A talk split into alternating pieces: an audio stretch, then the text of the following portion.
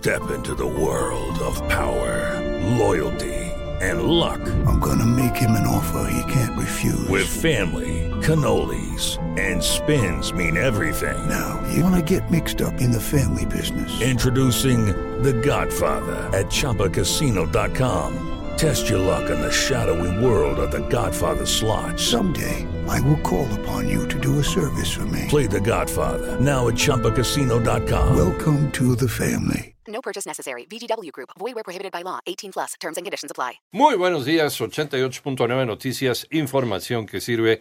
Y por iHeartRadio, Radio, hoy es lunes 12 de diciembre del 2022. saludamos. Vamos con Toño Morales. Desde el viernes, millones de peregrinos llegaron a la Basílica de Guadalupe. Armando Orteaga. Millones de feligreses llegaron a la capital mexicana luego de dos años de que se restringiera el acceso a la Basílica de Guadalupe a causa de la pandemia desde el 2020, sobre todo de otros estados, como es el caso de María de la Luz, que viene con un grupo de peregrinos desde Cholula, Puebla, y nos platicó cuánto caminaron y qué vienen a pedir. Hicimos dos días y medio. Aquí estamos un día y de regreso. La devoción es la que nos se está moviendo ahorita. Muchos vienen por cuestiones personales, eh, ya sea por pedir algo o agradecer algo y pues más que nada agradecer. Todo lo que pasó en el año hoy no importa. Los creyentes cumplen con su promesa de asistir a ver a la Virgen de Guadalupe. Para 88.9 Noticias, información que sirve Armando Arteaga. La Secretaría de Salud del Estado de Durango, Iracema Condo Padilla, informó que hasta el momento nueve mujeres han sido dadas de alta de los hospitales del sector público tras haber enfrentado la meningitis.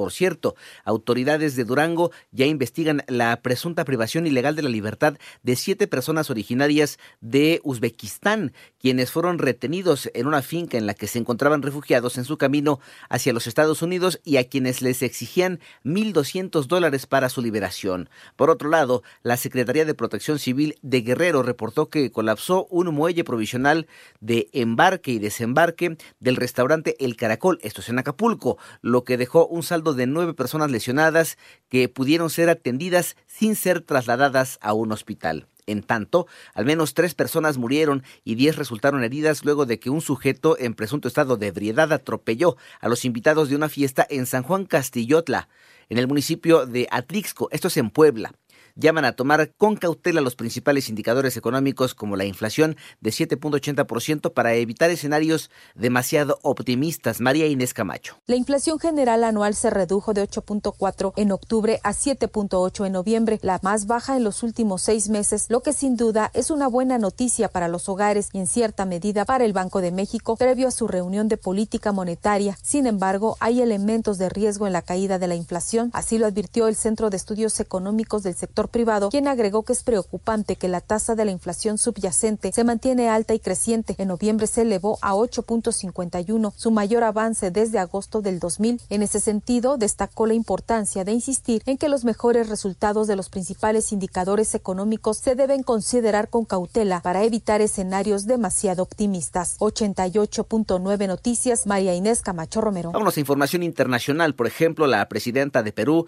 eh, Dina Baluarte, eh, anunció en los primeros minutos de este lunes que enviará al Congreso un proyecto de ley para adelantar las elecciones generales para abril de 2024, tal y como se ha exigido en las manifestaciones de este fin de semana y que han dejado dos muertos. Por otra parte, equipos de rescate de la isla británica de Jersey anunciaron que no hay esperanza de encontrar supervivientes tras la explosión ocurrida el sábado que arrasó un edificio de viviendas de tres niveles. Y Twitter anunció que lanzará hoy su servicio de suscripción Twitter Blue el cual permitirá a los suscriptores editar tweets, cargar videos de 1080 eh, eh, puntos y obtener una marca de verificación azul después de la verificación de la cuenta, aunque tendrá un precio más alto para los usuarios de Apple.